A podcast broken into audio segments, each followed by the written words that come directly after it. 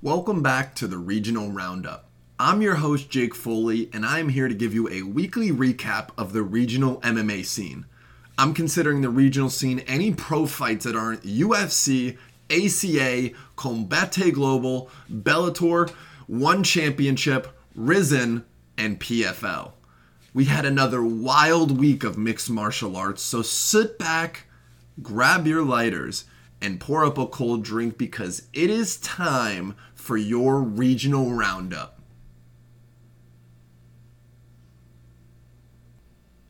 We will start off with our around the horn of the regional scene with an awful display of sportsmanship. Things got wild at Fight Exclusive Night 34 as they channeled their inner pro wrestling.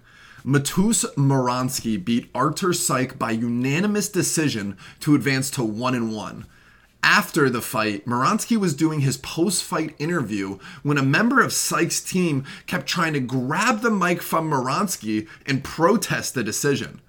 Syk's team continued to shout at Muransky during the interview and overall just act like assholes. I should mention the fight wasn't even close. Not the most entertaining fight, but Muransky won for sure. I am assuming that Syk's coaches must have expected a lot from him in his pro debut, and they just didn't really want to accept the loss, but Muransky definitely won. It created some hilarious entertainment, but I felt bad for Muransky because it was his first pro win, and he was just being harassed by angry Polish men.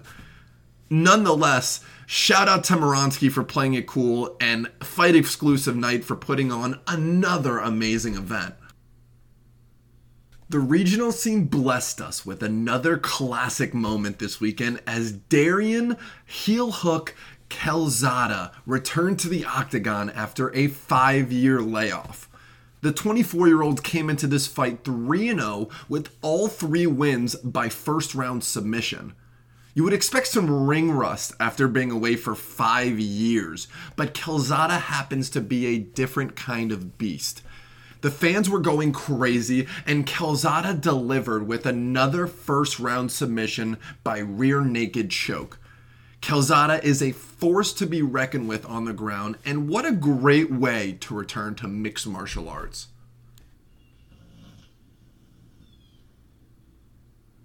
Over on UFC Fight Pass, Cage Fury Fighting Championship 96 was cut short on Friday after the main event was scratched only minutes before the fighters were supposed to walk out.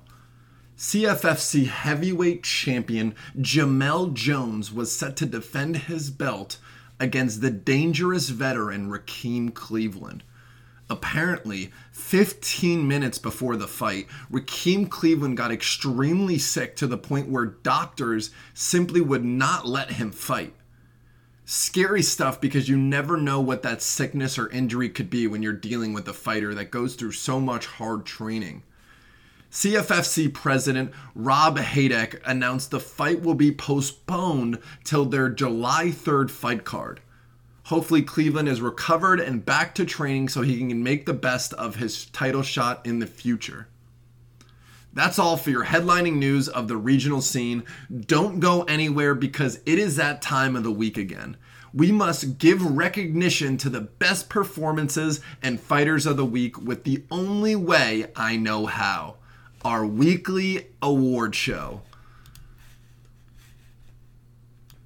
We will start off with the fastest KO of the week. This honor goes to Rustam Amirmedov over at New Generation League 4 in Russia. Amirmedov closed the distance quickly, initiated the clinch, slammed down his opponent, and rained down some brutal ground and pound before the referee stopped the fight at 37 seconds. The next award is for fastest submission. It is not often that the fastest submission is the less time than the fastest knockout, but here we are. Polish social media star turned MMA fighter Aniela Bogas took on former Love Island contestant Adriana Sledz. I truly underestimated how much of a freak show fight this was and just assumed it was an MMA fighter who happened to be on a reality show. I was extremely wrong. Aniela Bogus ran directly at the reality show contestant and took her back before Sledz even realized what she signed up for. Seconds later, Bogus locked in the rear naked choke and won the fight in only 17 seconds.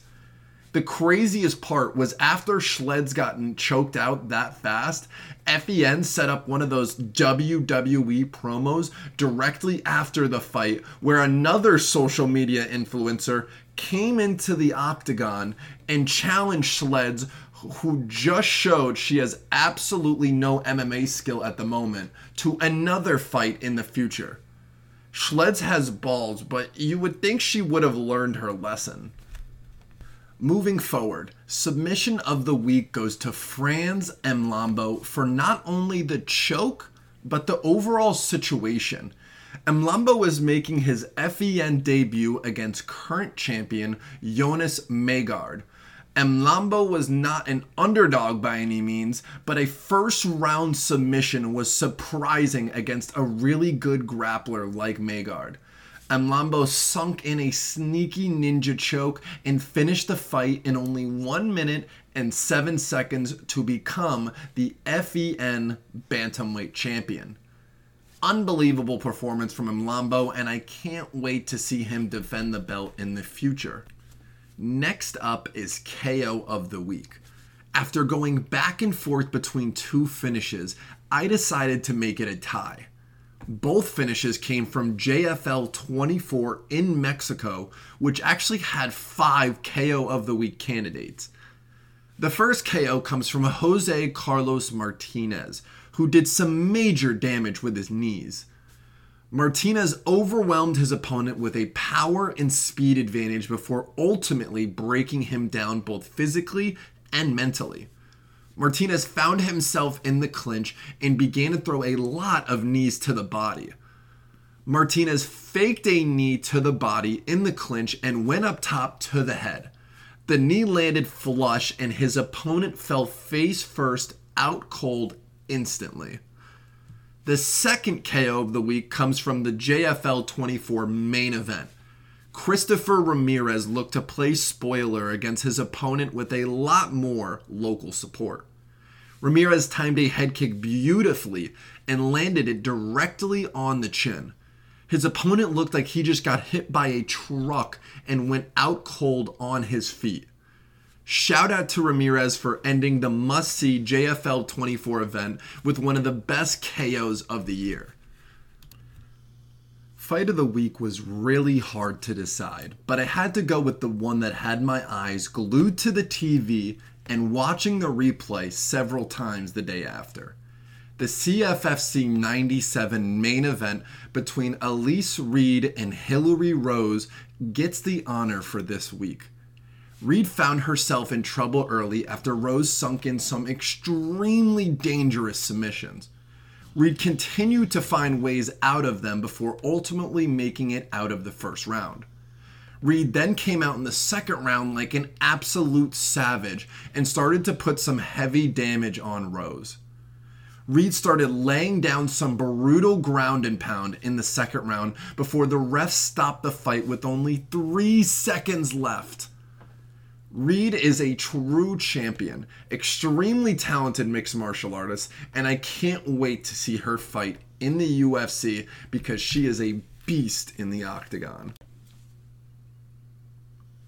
Our final award goes to the best event of the week. After almost giving the award to JFL 24, I was forced to incorporate the factor of competition. Therefore, our event of the week goes to Polish promotion Fight Exclusive Night with their 34th event. FEN 34 was an event I would recommend for any regional MMA fan. Between the debut of Franz Mlambo, social media influencers going toe to toe, the hostile energy at the venue, entertaining commentary, and the must see main event, I simply could not get enough of FEN 34. The event was only like $5 in the United States and worth every single penny. Shout out to FEN for putting on such an amazing event. That is all for the weekly awards. The last thing to do before ending this episode is listing off my prospects to watch. They all have massive potential and put on dominating performances, so keep an eye out for Austin Bashi, Gerald Spawn, Elise Reed, and Jose Ferreira. Thank you for joining me this week for your weekly roundup. Make sure to follow on Instagram and Twitter where I will post as many weekly highlights as I can before getting banned for copyright. Till next week, stay happy, stay healthy, and viva combat sports.